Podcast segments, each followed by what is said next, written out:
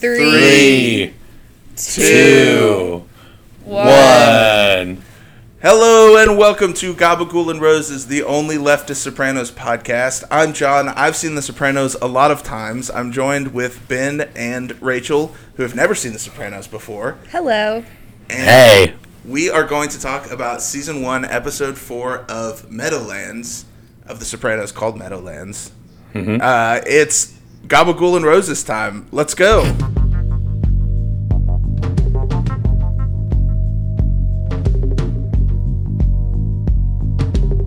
I woke up this morning, got myself a Podcast.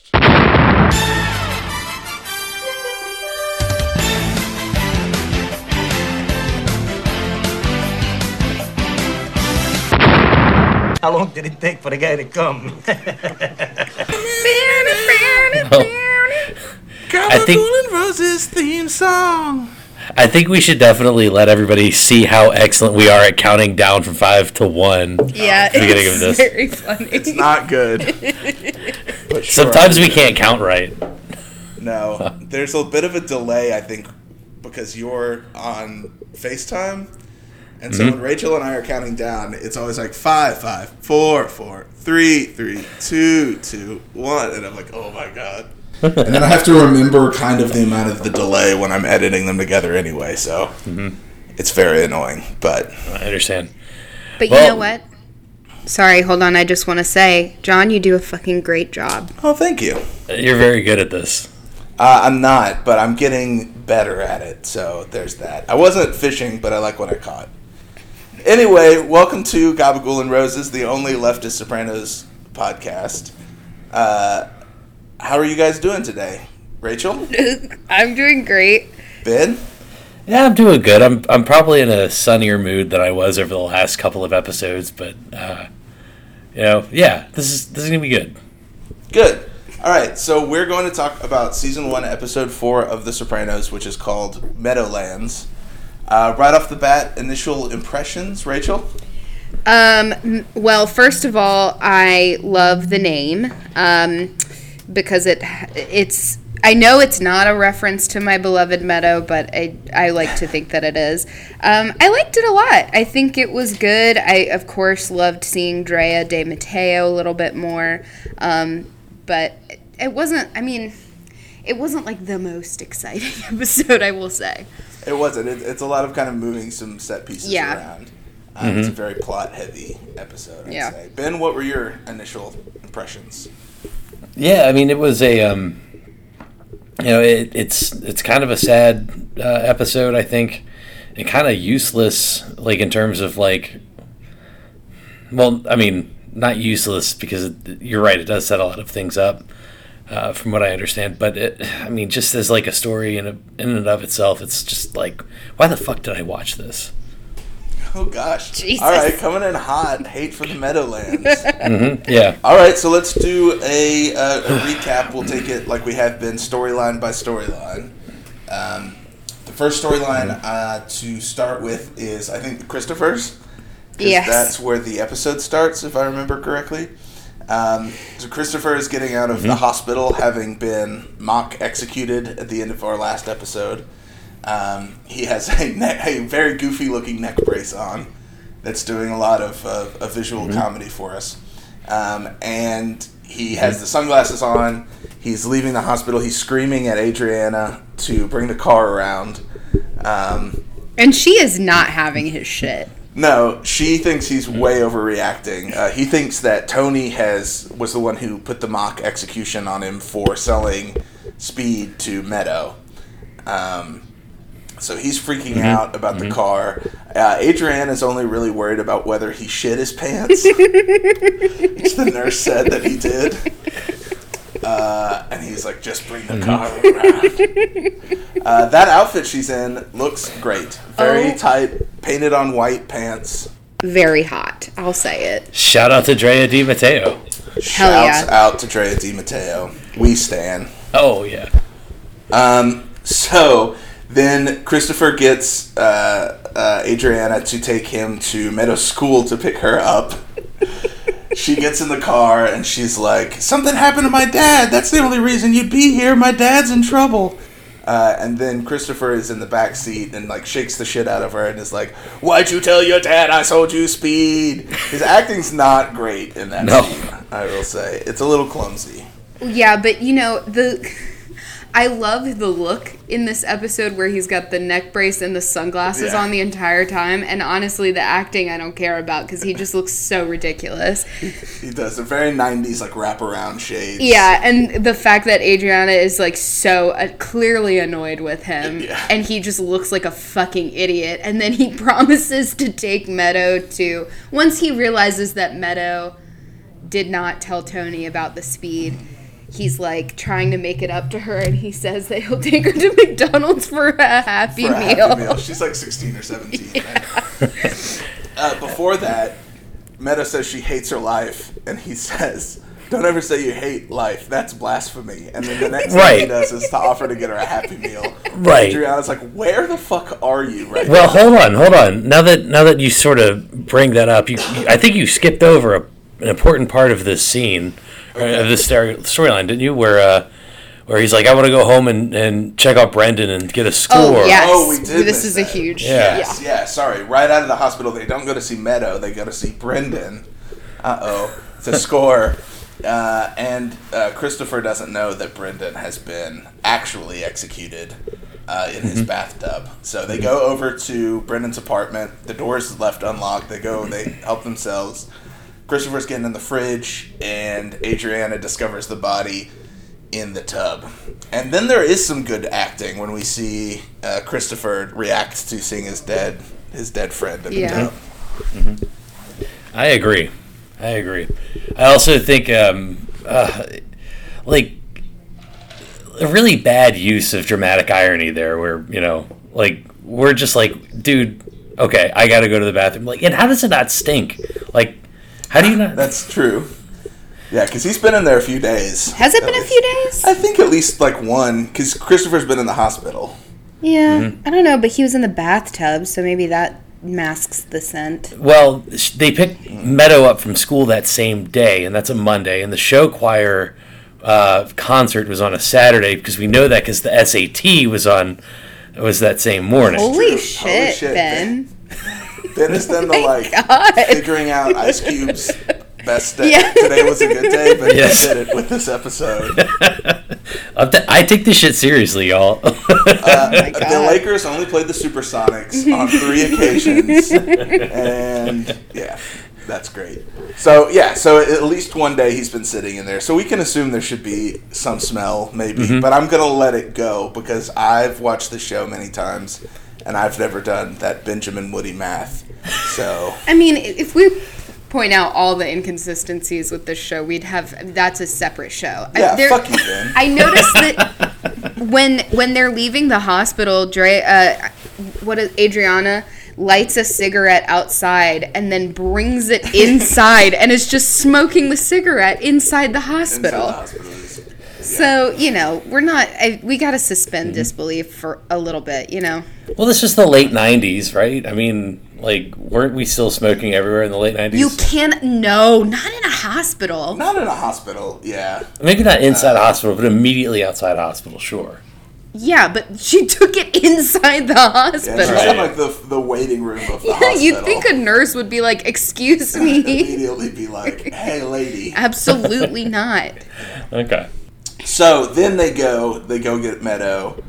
Christopher is like out of his mind at this point, uh, just being crazy, and Adriana calls him out on it.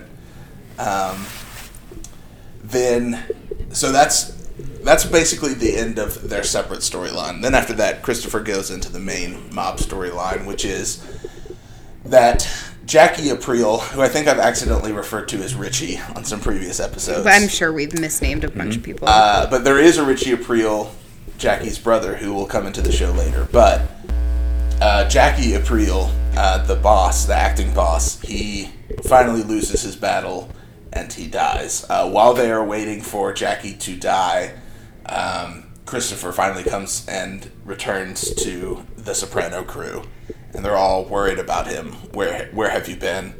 uh, and he wants to go to war with Junior over what's happened. Yeah.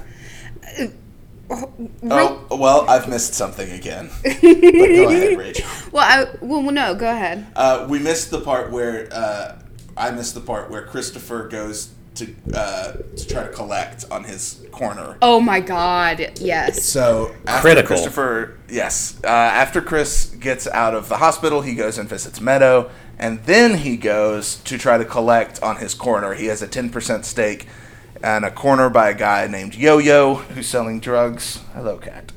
Um, and he goes to collect. The guy says that Junior Soprano's men had already been by. They put a gun in his mouth and told him that he collects for Junior Soprano now.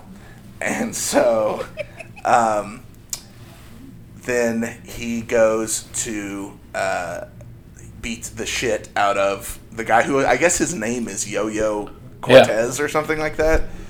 Um, beats the shit out of him, strangles him with his own yo yo, not to death, but And makes time to say to deny that he shit his pants. Yeah, the, yeah. The, guy- the guy makes a joke about.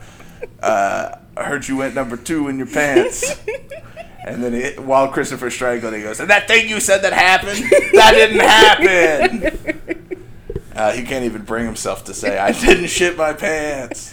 Also, like, shout out to uh, the good times when uh, you just wanted to never be accused of having shit in your pants, you know? Like,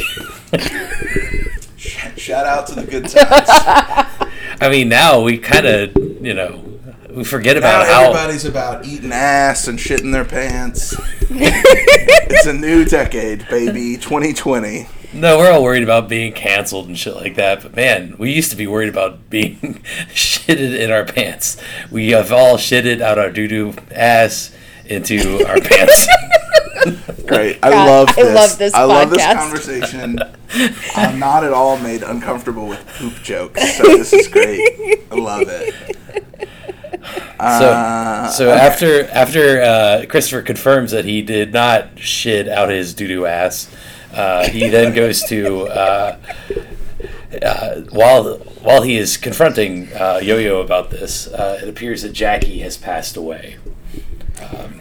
Yes. Why did they find out that Jackie has died in by it like on the news?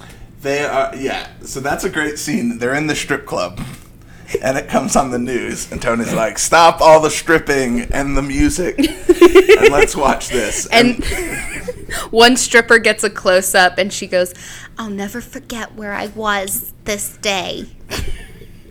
uh, yeah, where this fucking loser died, I guess. I noticed something, and this, you know, I think this indicates progress. But I've been watching The Outsider on HBO. It's very good. Um, but there, there's a strip club in that show, and I was noticing that the strippers that HBO is showcasing now on their TV programs are a little more. There's a little more body positivity. Oh, that's good. Um, because if you notice, the strippers in The Sopranos are like 90 pounds. Like Yeah. they're very thin. Um, They're strippers from like a Whitesnake music video. Yes. They're not even current for Yeah. the time that Yeah. the show was made in. Yeah. They're uh, they're wearing underwear that goes like all the way up past their hips. yes, yeah. Um, and so I just want to give a little shout out to HBO for for uh, expanding. Um, what this is that I don't know. Now that I'm thinking, now that I'm saying it out loud, maybe I shouldn't give props to HBO for sexualizing women with different body types, just because they're different body types. Um, I take it back. Okay. Shouts out. No shouts out to HBO. You get a I'm just saying a little cellulite on a stripper is nothing new. We can have strippers can have a little cellulite as a treat. as a treat. That's definitely true. Um, Agreed. but in the Bada Bing, there there's heroin chic. Yeah. So, um, And also, like, uh, I, here I go. I, this is me revealing myself as really just a disgusting uh, business pervert. But like, like during the during the day, like on like a weekday, right? Yeah, fuck it, whatever. Some she's laughing at the cat. okay. All right, good, and not the not the obvious like. No, no, no. No, I'm We're really waiting with excited. bated breath to hear you talk about being a I'm business really pervert. excited. All I'm, you know, all I'm saying is, uh, you know, the whatever. No, no, I'm not doing No, this. Ben, please. The, Ben, I need to hear it. just something about the you know the uh, the D team during the business hours. Aye. yes. Uh, the lunch rush stripper cla- stripper crowd is not usually the, the best of the best, so to speak. Okay, let's move on. There's this not the SEAL Team Six of the. Uh... Okay, yeah, you're right. Let's move on. we can cut this, you know, it's fine. Uh, oh, we almost. Uh, gosh, we'll see. We'll see. Um. okay, there's a couple of things I want to talk about in that scene at the strip club. Okay. One is that Tony, we see Tony question his faith because he goes, "What kind of God?" When Jackie dies, he goes, "What kind of God?" What kind of god would do this? which I think comes into play a little bit as we discuss the next episode. Um, we'll talk. I, I we're starting to see more of Tony's relationship to God and the and his spirituality. for sure, as much as he has one, yeah. Yeah. Um, and then when what? So I this is what I wrote down. Chris and Tony sub dom. Wow. Okay, Yeah. Why did you write that? I'm gonna need. I'm, I'm gonna need you to expand. Because when Chris is trying to get Tony to start a war with Junior, uh-huh. there's a lot of language there that is very similar to what a Dom would say to their sub. And um, so I think that's a really, I mean, is Tony Chris's Dom in a way? Yes. He's his boss. So- Well, I mean, but are they having sex? Oh. you don't have to. Okay, first of all, that sex is not always part of a dom sub relationship. I'll have you know. We're Okay. learning. So it's very possible that they are receiving. It may- I'm just I'm just asking the question: Is there a little bit of um, tension to this relationship? I take it back. I'm sorry. I just it it it really struck One me. of you is gonna have to commit to the bits you start.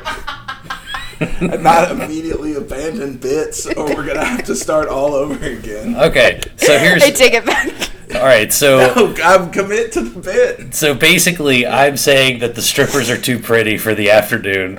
Uh, where are the where are the ugly strippers at? Uh, and Rachel is saying, "Damn, Daddy, we got some some dom love." Okay. This is Gabagool and Roses, the only Left Sopranos podcast. What is wrong with us today? I don't know. We're not Holy doing so hot. All Okay, right. can we can we talk about AJ? Can we talk about AJ's Uh, uh, storyline? uh, hold on. Because I want to unpack a little bit of that scene in the uh, in the hallway, the Dom sub scene. In the hallway. Uh, in the hallway of the hospital where Christopher's like, I got a question. Your yes, leadership." it's hot. So, so Christopher returns to the crew, uh, and they're all like, "Where the fuck have you been?" And he's like, "Here's what's going on. I got mock executed by Junior. Brendan got actually executed. We are in your crew. Um, we deserve protection from this. It was Mikey Palmice um, had to have done it. He's he's Junior's trigger man. Um, so Christopher's going to go out and try to take out Mikey Palmice, um, and they stop him. Tony stops him in the hall and says, "We're not going to fucking do this here uh, at at Jackie's uh, deathbed." Uh, and Christopher says that we've got to go to war. We've got to go to the mattresses, uh, or I'm going to question your leadership. And Tony does not take that kindly. Yeah. So in that sense, Chris is a a bratty sub. Okay. I'm just saying. Okay. Uh, and so Tony tells Paulie to keep his eye on him, and if he tries to leave, break his other neck. Which I don't know if I'm thinking overthinking it, but is he It's his mean dick, right? Okay, Yeah. yeah, I think so. yeah. I've listened to enough rap to know. Neck. Getting- Anyway, I'm gonna get All some right. neck. is that what that No. means? No. Yeah. No. Yeah. No. When when you I don't say think you're gonna Tony's- get neck, that means someone's gonna give you head. Right. Getting neck from abroad with the big shoulders. Shout out to Tyler the Creator. Shout out to uh, Flower Boy. Yeah, but I don't think Tony's telling Paulie to give Christopher head if he tries to leave. No, you're right, but I'm I'm confirming that you're talking about his dick. Although I'd want to see No, that. I your the logic is not there because the neck in this What's immediately under the head? The uh, neck. Yes, but Yes. but the Not- neck in the rap songs refers to the act of putting the penis into the neck, Yeah. the actual neck. Right. So the This neck is is still Gabagool the neck. It's not a dick. this is our worst episode yet. We just talked about how good these have been so We're far. gonna have to edit this. Okay, fuck. Let's keep going. We're good. This is good. Some of this will stay in, and some of this will not. Let's talk about sucking dick now. Jesus. All right. This is so good. All right. Ooh, Well, well, frankly, like this this episode has to be a train wreck because there's not a lot to work with in this fucking episode. You know? we got. Can we please talk about AJ? yes. Okay. All right. So, yeah, all right, fine. Let's talk about AJ. AJ has a great. This is AJ's episode. This is Yes. Birth of a Fail Son. Uh huh. AJ Soprano. Um, so AJ is we we open with AJ at school.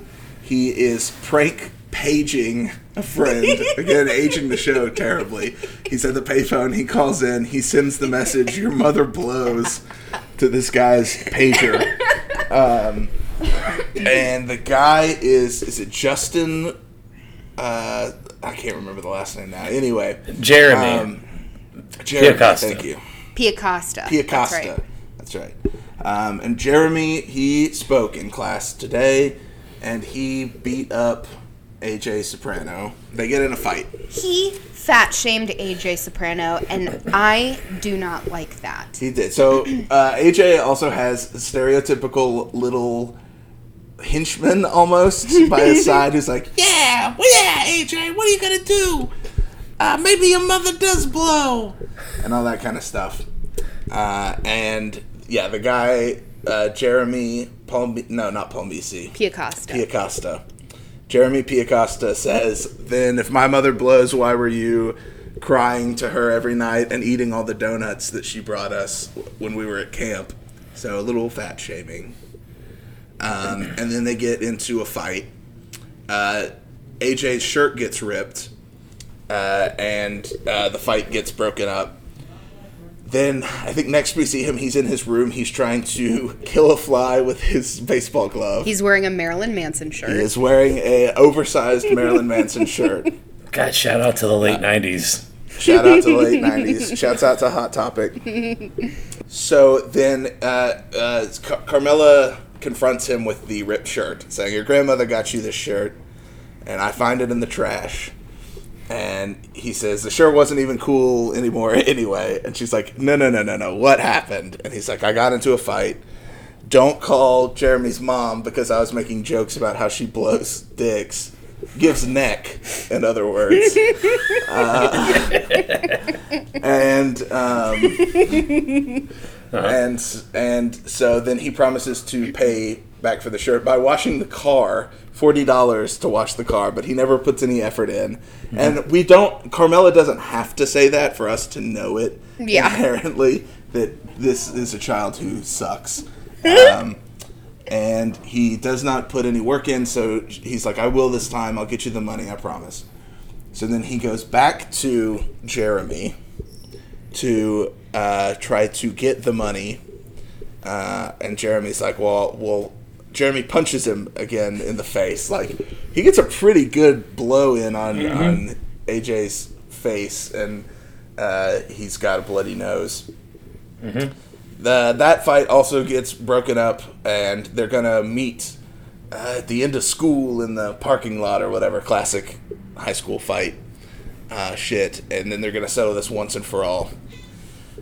Then they get out to the parking lot, and Baseball instead field. of- the baseball field. Thank you. Instead of having the fight, they uh, Jeremy gives him the forty dollars. Uh, it's a great scene. Uh, he he pulls out his wallet. You have the the of a high schooler's Velcro wallet as he opens it up to pull out the, the 40 bucks. Uh, and AJ immediately, clueless as he is, declares victory when one of the other kids says, Yeah, he's real scared of you, and everybody laughs. And AJ doesn't know what he means. Yeah. So AJ goes to cons- uh, consult with his older sister Meadow. Who I'm sorry, but has a bad hairstyle. She's wearing like pseudo cornrows, and it's not good. Meadow, come on, Oh, honey. yeah, that's- Meadow Kardashian Yeah. is not a great look. No. And then Meadow pulls up a website. So yeah, so Meadow pulls up the MOB website, the Megabytes of Bad Guys Yeah. website to show AJ that your dad is in the mob and all of our uncles, quote unquote, they are in the mob and uh, this is why everyone laughed at you, you idiot. So, like, what a weird fucking website that was, you know? Yes. It was very Yes. early internet. It had a lot of uh, gifs that were not like we have today. The, Yeah. the old school one. It, it it might as well have had a page counter at the bottom of it. um, it was like some hardcore Angelfire GeoCities shit for sure. The header of that website is our Twitter header. Oh my The god. megabytes of bad guys. That's very good. Now I know. Now you oh, know. So now we found out that Meadow knows that Tony's in the mob, and mm-hmm. now AJ does too. So Yep. Meadow prints it all out for AJ to read, and we see him next. He's got all the pages in his bed, and he's having a hard time falling asleep. He's got, like- struggling with this information. He's got like red yarn, like like in pins on a board, like tying people to everyone. To I don't think he's smart enough to tie things, True, that's that's a good point. including yeah, his own shoes. but like he just doesn't believe it, which I think is a a really you know really good and strange development for this character who seems to just be an idiot. But then he's like, no, my my dad can't be in the mafia. You know, immediately and has to like cogitate over these photographs, these these printouts, and then he's able to accept it. You know, it's, Right. So at Jackie's funeral, um, you see the whole the whole mob is there, and obviously AJ and the kids are there as well. And you see AJ leaning against the gravestone, contemplating on what he's seeing. And what he's seeing is the FBI taking pictures of the funeral. And you see there in that scene, it is clicked. My dad is definitely in the mob. And uh, Tony gives him kind of a smile and a nod, and he kind of gives it back like, I, I get the feeling that AJ thinks this is kind of fucking cool that my dad's in the mob. I don't know. I think I think he's still struggling to understand it. I feel like he's starting to realize between what happened at school and then like trying to grasp what it what organized crime means um, as like an adolescent. I think he's just like doesn't know what to feel. And he's he's like starting he's to have to like get used to this existence of, of like being a mob boss's son. Um, can I say that the cemetery is one of the shittiest cemeteries I've ever It is. seen? it is. I think they make it a point to show how shitty. It's like right under an overpass. Yeah. It, it might as well be next to a like garbage dump. yeah, it's bad. Yeah, um, I, I'm really excited about this development of AJ as a you know, turning into a fail son because you know it seemed like at the beginning he was he was sort of like embarrassed that his father was a waste management guy, whatever the fuck that means, and uh, and now he can say he's a mafia boss, and so I you know I'm pretty sure we're going to see the development of AJ as some sort of like wild shithead asshole who's completely impossible to get control of and, and be reasonable. I, I kind of can't wait to see him turn into like, well, my father, you know, Meghan McCain on my ass. And like, I don't know. Do my- you know who I am? yeah. Do you know who my father is? Can I see the manager? Right. Uh, And he's immediately learning that lesson. I think Mm-hmm. as he's learning the news of who his father is, that that comes with privileges. Yeah, like you don't have to fight for anything. All you have to do is just, you know, just be Tony Soprano's boy, and uh, you will win your fights. I don't think he like loves that though. I think he'll get to a point where he takes advantage of it, but I think right now he's still struggling. He's like I cuz he knows that it makes him look like a little shithead. I think there's yeah, because he definitely wants to fight, and uh, he's definitely kind of bummed that the guy doesn't want to finish the Yeah. fight at the at the baseball. Well, it's the whole thing. uh, Like as an adolescent, you're trying to figure out who you are as an individual, and now he's like already under, you know, living in his father's shadow. right. That's gonna be, you know, he's gonna need his own Dr. Melfi one day. He will. Speaking For of sure. which, we should probably pull on that thread. Yeah, let's pivot to Dr. Melfi. Um, we get uh, a whole Dr. Melfi story this week.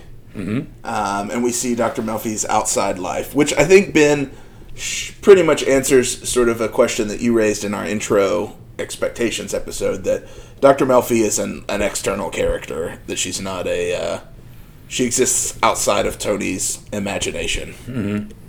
Yeah, she's not a. She's definitely not a uh, narrative uh, driver or like a. You know what I mean? Like it's not like a.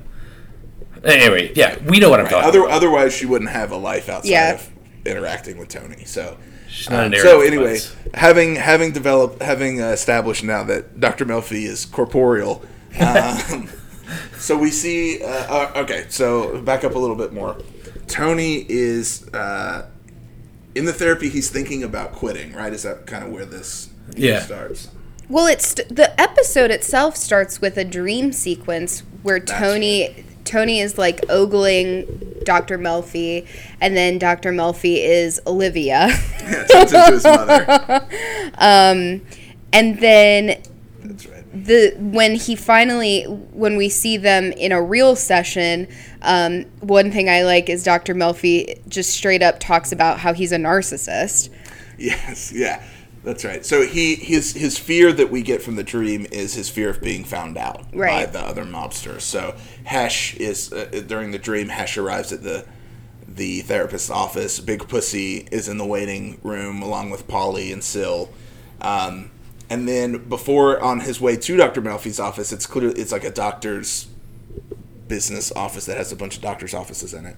We see Syl um, leaving his dentist's office. Yeah. And Tony sees him and clocks him and ducks into another doctor's office real quick. Um, I love seeing that. I love seeing that Syl acts like a Vegas lounge act. Yeah. Out- like just walks around like that. He's like, "Oh baby, thank you for giving me my floss. he's got the most you saved my life." his shoulder pads are out of control it's so good. L- Little Steven is nailing that character. yes Um, so anyway, he doesn't get found out, but this introduces a lot of anxiety in Tony about getting found out um, by his mob friends. Um, and so he talks about that with, with Dr. Melfi that uh, if if anybody finds sees him going in there, then he'll become a celebrity. And she goes, "I thought we'd gotten a handle on your narcissism." and Tony does not hear that well. Anyway, Tony goes over and visits his mom uh, and brings her some macaroons. Speaking of him being all fucked up, Yes. and it's his mom's favorite macaroons. Uh, and of course, she, uh, you know, is very grateful for them and, and enjoys them immensely, and, and is proud. Wait, that's how the that's how it goes, right?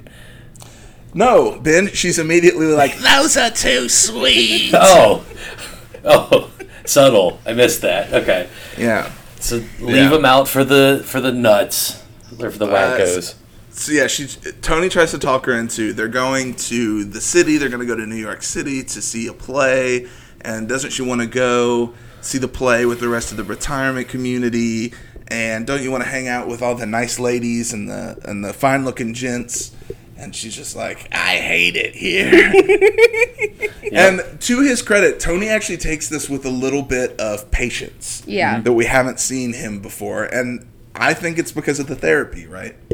Um, the therapy is helping him deal with his his Yeah. real life problems. He's approaching her with more patience. Um, he makes a, a, a little wisecrack uh, where he, he goes, "You know, I think I, co- I come here to get cheered up. You think that's a mistake?" And she's like, "Is that sarcasm? I hate sarcasm."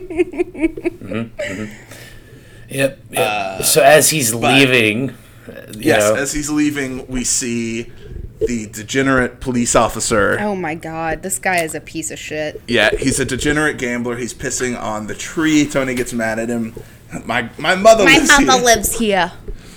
Uh, and then he's he wants uh, he wants him to find out who Dr. Melfi is to tail her and to do his PI shit basically on Dr. Melfi, which we get to see him do. To uh, and Tony tells him explicitly, she's not to be touched. I just want to know the who, what, when, where, and why. Uh, The guy asks him, "What is she to you?" and Tony refuses to answer. So our man, the, the cop here, thinks that it's Tony's mistress or some sort of love interest. Uh, and so he tails uh, Melfi while she's on a date with her tax lawyer boyfriend. They get pulled over. Uh, while they get pulled over, I thought that was an interesting conversation. She's clearly flirting with him heavy Yeah. in the car about like she wants somebody who's um, in touch with their feelings, but also will is man enough to, to have a grope in the closet. Yeah. I mean, who The doesn't dream. want that, right? No, the dream. Uh, everyone loves closet gropes. that's the official stance of the podcast. Uh-huh. So while that's happening, they get pulled over by our shithead degenerate gambler cop, um, who gives our tax accountant boyfriend a hard time, and you know license and registration, get out of the car. You went over the double yellow line, bullshit. Um, and then the guy's like, you know, I'm a lawyer. I know I'm under the legal limit. The cop asks him to pop the trunk. He refuses, and then our degenerate gambler cop beats the shit out of him. One piece of advice to all of our drinking and driving friends out there if the cops ask you if you've had any alcohol tonight, the answer is not, I had a little wine at dinner. The answer is no. Okay? No. Correct. The answer is Okay. no. But also, don't drink and drive. You can have a little drinking and driving as a treat. Oh my god. That is that is the uh, official stance of Gabagool Addresses. The official stance of the podcast is it's not a DUI unless you get caught. That's right. Anyway. No. no. Okay, No. so I guess it is. No, seriously though, you're right. Uh, Rachel, drinking and driving is Don't. bad. Don't do it. Yeah. But if you do it, don't admit to the cops anything. Don't. Just don't. Definitely. Yeah, if you if you do drink and drive or anything, if a cop stops and asks you something, just shut the fuck up. Yep. You're not gonna help. That's the best advice. Yeah, you're not gonna get yourself out of that situation, uh, and you might get the shit beat out of you. Mm-hmm. Uh, and then so our degenerate gambler cop beats the shit out of him. Then he's getting into the trunk of the car. Um, while he's doing that, Melfi uh, approaches and she's like, "What are you doing? Stay away from me!" And he says, "Why do you go out for hamburgers when you got prime rib at home?" Yeah, and she's like, "What the fuck are you talking about?" right. Uh, it's truly fucking stupid. This de- this detective is a fucking moron. I And Tony calls him a fucking moron. yeah. Um, so, um, yeah, uh, all cops are bastards, especially the degenerate gambler ones, for sure. Shout out to the Fourth Circuit Court of Appeals this week that decided that uh, shooting a chained up dog uh, who is far away from you and unable to bite you uh, is an unreasonable seizure of property and thus a violation of your Fourth Amendment rights. Hooray! Cool. So they finally got one And- of these cop shoot a dog cases. and right. that's Ben's Law Corner. Boo-doo-boo-boo-boo-doo. All right. That's the theme song for Ben's Law Corner. All right. So now on to Rachel's Epstein minute. I don't have anything new, unfortunately. Um, the so then after this whole thing goes down, um, Jennifer goes to see the lawyer to like you know Check on him. Check He's not on him. answering his phone. yeah, she's like wearing a nice little black dress. She pulls it down. She makes sure her cleavage looks good, which I respect. And then she walks in, and uh, he, the guy is a fucking mess. He's he, yeah. he's paranoid. He thinks he's being followed. He asks her to prescribe him something, which is unethical. And she says so. Yeah, good for her. Like I'm your date, not your doctor. Yeah. Which you're only supposed to have one relationship with your mental health professional. So mm-hmm. there. Yeah. And th- then after she hangs out with him and she's like, you know, starting I I- I honestly am surprised that she hasn't figured it out already, but she's she's starting to get paranoid herself. She's in she's in her session with Tony and she's completely distracted. And then she tells Tony what happened. Yeah, she lowers her shields a little bit. Which is stupid. Unless she's doing it on purpose. Maybe she's doing it on purpose. To, subconsciously. or maybe she's like, I know he's doing this and I'm going to get him to admit it or something like that. But I, don't think that's what's I don't happening. think so. Yeah, I think she's she is really distracted by it. It is really bothering her. That was a weird scene. It is a weird scene, and I think the way Tony sort of straightens up and moves in his chair when she does that, I think shows that he thinks it's weird. Like he's he acknowledges that like this is clearly a break in protocol. Yeah. And then he starts asking the Melfi questions. You know, he's Mm-hmm. like, "How do you feel about that?" Right, right, right. Uh, and then he he puts two and two together, and under his breath goes a fucking moron. Yeah. That he it, clearly this was his fault, and he tries to apologize for it. She's like, "Oh, it's not your fault," and he's like, uh, "Kind of is." I can't believe she hasn't gotten it yet. It seems very apparent that Tony's behind this. He's not subtle. Yeah, well, the, I mean, the cop could have been worse, right? The cop could have been like, "That's a message from Tony Soprano," and luckily he didn't. Um, I guess luckily for Tony, he didn't. so. Yeah. But uh, the last important thing about the Melfi storyline this week is the conversation that Tony has with Carmela. Mm, yes. and you know Tony you know is wavering you know should I continue should I not and and Carmela being super supportive keeps saying well if you feel like he's helping you know consider you know continue going and seeing him keep that up Yeah, because Carmela thinks that it's a it's a man, mm-hmm. the therapist, which will come even more into play in our next episode. Yeah. And I- Tony- that Tony did not correct Carmela which is Yes. which is he totally doubled down. a, totally a dumbass thing that I've done in my relationships, which is like not correcting the. Uh Uh huh. Sure. Yeah. Uh huh. Yeah, I wasn't at the strip club in the middle of the day. that's right. So Carmela gives him an ultimatum, basically, and says, "You either," ke-, and this is because he he basically has a mini panic attack Yeah. in the kitchen, um, and it's he forgot to take his Prozac, is what he says. Um, but Carmela stands up for herself. She gives him an ultimatum and says, "You keep going to therapy, or I'm going to have to consider this relation. yeah. reconsider And this have to relationship." reevaluate Yes, things. yes. And he, he says, Is that a threat? And she basically says, No, it's a promise. like, which is badass. Like, she stands Yeah. up and goes toe to toe with him. Um, it's a great, great scene. Yeah. So, um, so the advice that he gets from Melfi in the sessions about um, is he's complaining about Junior and his mother. She's like, well, it wouldn't it be nice to let your mother think that she's won? And from that, Tony gets the idea. Oh, I'm gonna let Junior think that he's won. So that's that's the actual like I think the A story Yeah. in this episode that we're just now getting to, Yeah. which is what Tony's gonna do about Junior. And the first time he goes and sees Junior, he tries to like, oh he okay. So it's after leaving the hospital, he has the confrontation with Christopher in the hall. Then he leaves the hospital, goes and beats the shit out of Mikey Palmice. With this, oh, Uh, Oh, that's a great scene. So he takes the staple gun out of the hospital. He sees a guy working on like the lights or something, and he's got a staple gun. So he picks it up, takes it, goes and beats the shit out of Mikey Palmice, who's apparently well known for being into his suits. Yeah. And he calls him like Mr. GQ or something. He staples the suit into his chest, um, saying, "Ah, free alterations. What are you complaining for?" And then does the Godfather wipe the staple gun down and just drop it in the street, like Michael after he shoots the police chief or whatever in Godfather One? It's great.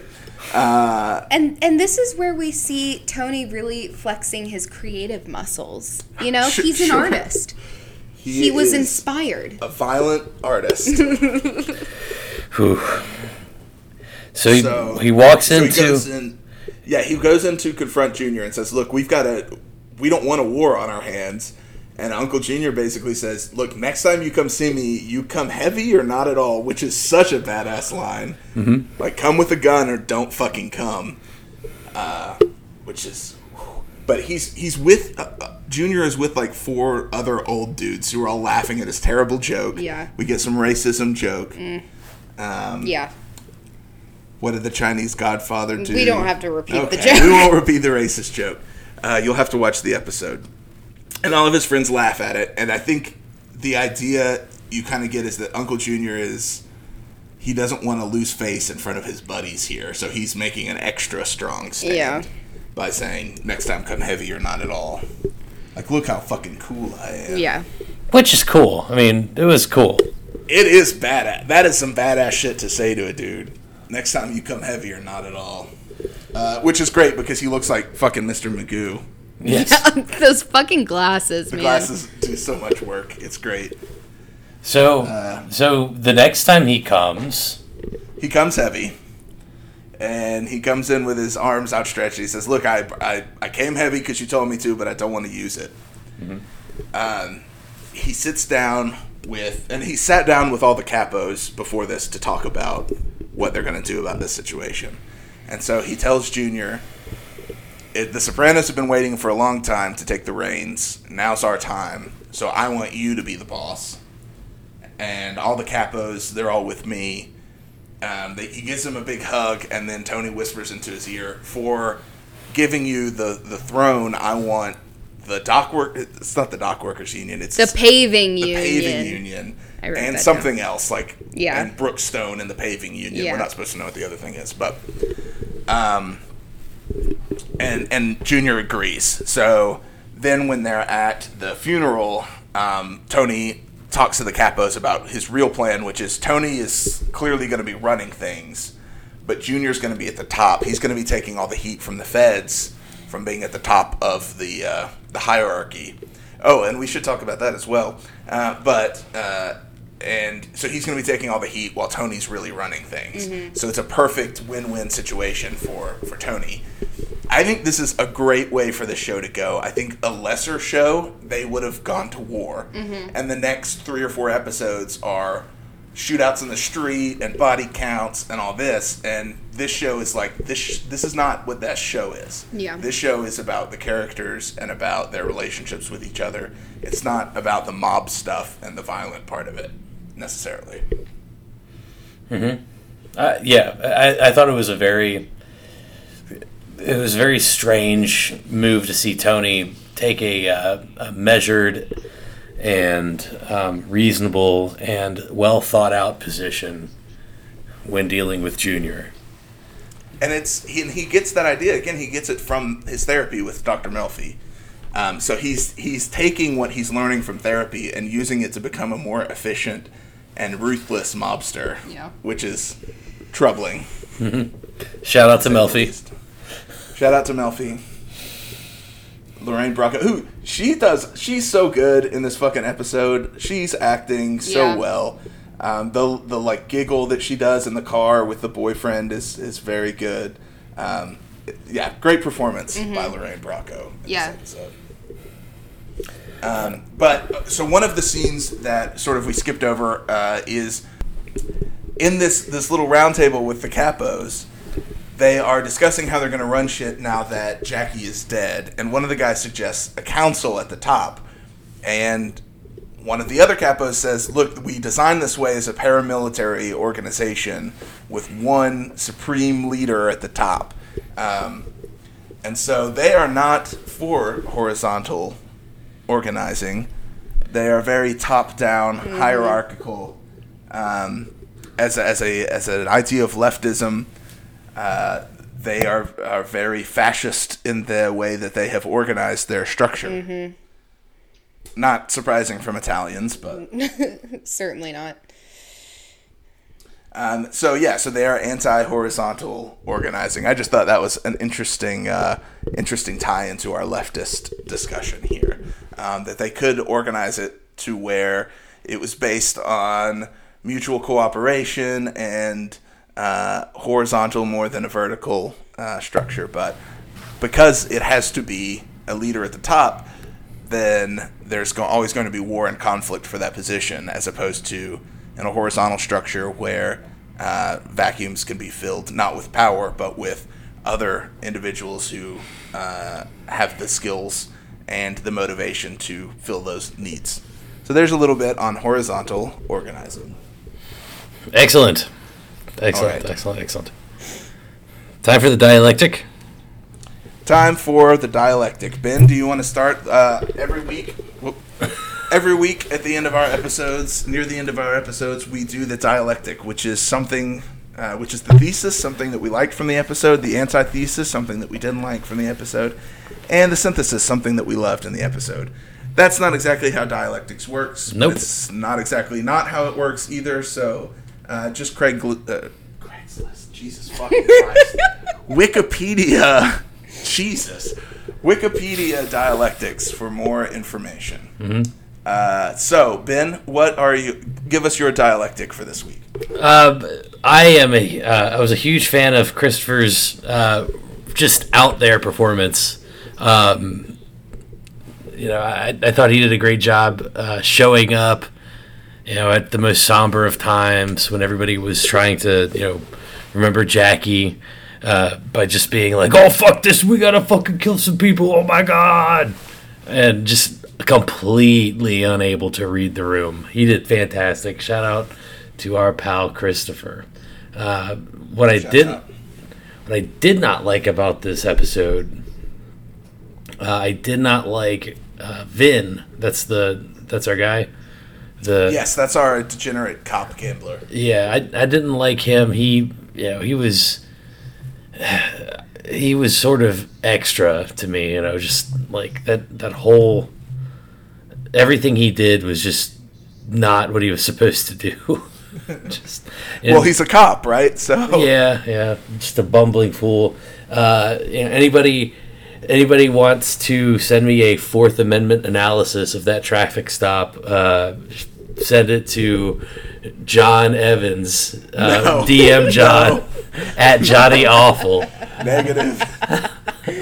No, I don't. You don't need a fucking analysis of it. It's wrong. Yeah. it's bad. It's It's, a bad fucking stop, and it's an illegal fucking search. Uh huh. Yeah. All right. There you go. Uh, There you go. But one thing I loved about the episode, uh, I um, I, I really loved uh, uh, Tony's, um, you know, sort of like decision making. It seemed rational, coherent, um, you know, logical. You know, I mean, it was It's not. Let's burn down the fucking restaurant. Right. Yeah. You know, this is this is the first episode I think where he, you know, makes a series of, of good decisions, prudent decisions, and I include beating the shit out of Mikey, Palmice. but you know, I mean, all of these, everything he did was just was just solid, not fucking stupid. So shout out to Tony in this episode. Shouts out to Tony. Rachel. Um, so one thing that I liked was uh, y'all always do like deeper shit about like the storytelling, but I don't. I, I'm gonna do my. No, we need shit. all perspectives. there is a scene where they are eating lobster, and the Yes. lobster looks so fucking good. It does look very. Uh, and it made me think of what you said at, in our first episode about going to eat uh, with your wife, and th- I get it because that fucking lobster Yeah. looked real good. They're huge fucking lobsters. they're huge, um, and they're all wearing bibs, and it's very cute. Uh, one thing I did not like were the suits that they wore to the funeral. I hate the pinstripes Yeah. look bad, and the ties are always really bad. And it's like they pride themselves on being tacky, uh, which I don't appreciate. Um, The '90s overall were a bad time for men's fashion. that's true. like if you watch Friends, it's all huge pants. Oh, yeah. and like terrible sweaters. yes, everything is tailored improperly. Yeah, Uh, the pinstripes look like shit. they do, and they're bad. They're bad suits. Yeah. and they're those terrible '90s ties. Yeah. yeah. Um, but I kind of, I, I mean, I appreciate that that that, like they're creating a, they're creating a mood. For sure. Uh, yeah. The thing that I loved in this episode was a little. It you if you if you weren't paying close attention, you might have missed it. But when Chris and uh, Adriana go to pick up Meadow, Hunter is there, and Hunter leans into the car as they're whisking Meadow away and goes. Did Brendan get the poem I wrote him? Oh my god. Yes. And I love that she wrote him a fucking poem. It's I don't understand why what she sees in that idiot, but um he doesn't look like the kind of guy who would appreciate. a no, poem. certainly not. right. All wow. Writing poems for meth dealers Yeah. is an, a whole fucking mood. Yeah. but I just love that little that just little line. That's good. Yeah, that was good. and just like the idea that you know you would have to do anything further to woo that man who is a pedophile. Yes, correct. like, wow. Problematic. Good. You know what? Honestly, good thing he's dead. Okay, yes. coming in strong. This is the only We're glad. other anti-pedophile podcast out there. That's right. Brendan got what he fucking deserved. That's You right. can hang out with Epstein in hell. Brace and Liz come on the show. Yeah, Brace and Liz come on the show. We stand. And young Uh, so- and young Chomsky. Fuck yeah. Yes, Oh, we love and Young of Chomsky. course, Young Chomsky. Yeah. Come produce our fucking episode Oh, so I don't have to that'd do be it great. anymore. We won't accidentally say your name on air like Brace. does. All right, John. What was what right. was your? My dialectic, something that I liked from this episode, I really liked the, uh, I really liked AJ's arc. I think it's very well done. Um, it's it is really the birth of a fail son. Like it's a whole story in three acts about um, AJ learning that uh, maybe he doesn't have to try very hard for the rest of his life, and maybe who his dad is comes with privileges that he had previously not known about. And something that I hated from this episode, um, I it always bugs me the line reading. I already mentioned it, but the line reading of Chris in the car when they pick up Meadow is very clunky. I feel like they should have used another take. Yeah. because he's like, "What are you doing to me?" uh, and it, I, I feel like they needed one more go round. Again, it always bucks me out of that episode, but. Um, something I loved. I love Carmela standing up for herself and giving the ultimatum at the end of the episode. It's so strong, and uh, it it just shows that like she is not scared of Tony, not really, um, and she is willing to go toe to toe for him with him for her own happiness. So I thought that was very good. Let me ask you: Do you stand? Yes. Oh, I always stand Carmela. Yes, even when she's being a bitch at that uh, at that catering event thing, Yeah. we still stand.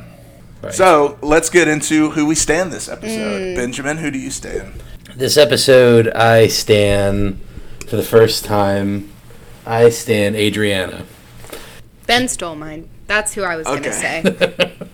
she is so okay. So y'all shat on me last time because I was talking about what a good character she is for offering Hunter and Meadow a soda, refusing them beer.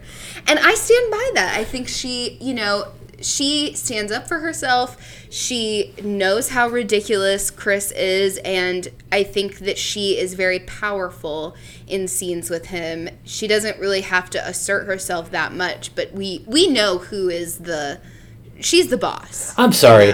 I'm sorry. Did you did you just say that we uh, shat on you for her offering soda instead of beer? Because that's not why I was hating on That's- Adriana. Yeah, That it was more about her saying sell, sell them meth. meth. Yes. sell meth to these 16 So- year olds Alright. so that they can do good at their choir rehearsal. Well, I mean, if we take the scene, you know, collectively take the scene as one. this is Liz Warren level gaslighting right here. Wow. Oh no. All right, fine. Well, okay, yes, I guess you're right. She's not perfect, Who but is? first who of all, is? Right. right. First of all, she's very hot. She is very cool. She is uh, a no nonsense, stand up for herself bitch. She's like fuck, you know, and she. Uh, w- you know, when she asks Chris whether or not he shit his pants, she doesn't do it in a mean way. No, she doesn't. She's, not- sweet about it. yeah, you know, I, I, yeah, that's why I stand. And she, yeah, no, I, oh, I agree. And she, she does. She's like, Christopher, the nurse said that you went number two in your pants. Like, it's very loving almost. Like, she's concerned. Yeah. It's not like you dumb fuck, you shit yourself. Mm-hmm. Even though she would have every right, but she does call him out for being a dumb fuck when he is. Very true. Mm-hmm. Yes, she does. I think she's very discerning. So we Except definitely meth thing. stan Adriana, except for her decisions to sell meth to teens. Yes. I that got an eye roll that you could probably hear on the microphone. She was right. She, it's better to get it from her. You know, you don't want her to go down to the friggin' place and get She- hurt. Ajax. Jesus Christ. She was never gonna. We're gonna keep having this argument every week. Is it okay to sell meth to teens? I am. I am on record as saying it is not okay. I think now I'm on record saying it's not, but drinking and driving is okay. Yeah, so exactly. I'm Wait, some pick and choose. messages. It's okay to be to drink and drive if you're a teen. Is that better? No, No, that's that's worse. worse. It's okay to method drive when you Oh, definitely. Yeah. Because you're very aware. right. Okay, so at this point, I think morally I am in the clear and y'all are because I am just simply advocating for a fictional character and you're out here just just directly saying these things. I yeah, advocating for drinking and driving. I think I do think more people should drink and drive. oh my god. I think I think John and I actually are advocating don't talk to the fucking police. Yeah, okay, definitely then don't do that. maybe phrase it that way. All right. don't talk to cops. Uh, and fuck every cop who ever did his job. That's the official stance of the podcast. Shouts out to Wingnut Dishwashers Union and Pat the Bunny. Yep. yep. Okay, I stand this episode, uh, Dr. Melfi, because she is sweet to her date. She goes to check on him, and she recommends him a therapist. She's very understanding in a way that she doesn't have to be. Um, and uh, to to her her date, uh, I am a little concerned that she is giving Tony advice on how to be a better gangster, but I don't think that's necessarily her fault in this episode. I think he's taking her advice on how to deal with um, with his mother and using it uh, to help him be a better gangster. But overall, Dr. Melfi and, and Lorraine Bracco, like I said, is doing a fantastic job. yeah. Yep. So, Adriana, we stand. Dr. Melfi, we stand. Carmela, we always stand. It's ladies' night here on the pod. Oh my god. Well, should we pack it in? I believe that's it for the day. You can follow us on uh, at Pod Sopranos on Twitter. Um, all of our individual Twitter accounts are going to be in the show notes and also on the podcast uh, page. But I am at Johnny Awful. I'm at What Shakes Loose. I'm on the Patreon. I mean, what? No. What? Sorry, I just had a stroke. Uh, I'm on the. What am I? Essential consultant? But misspelled. Whatever. I'm on the fucking page. Look at me. You'll find me. Whatever. And this has been Gabagool and Roses for another week. Take your meds, go to therapy, and organize for the revolution. Love you. Love you. Bye. Cop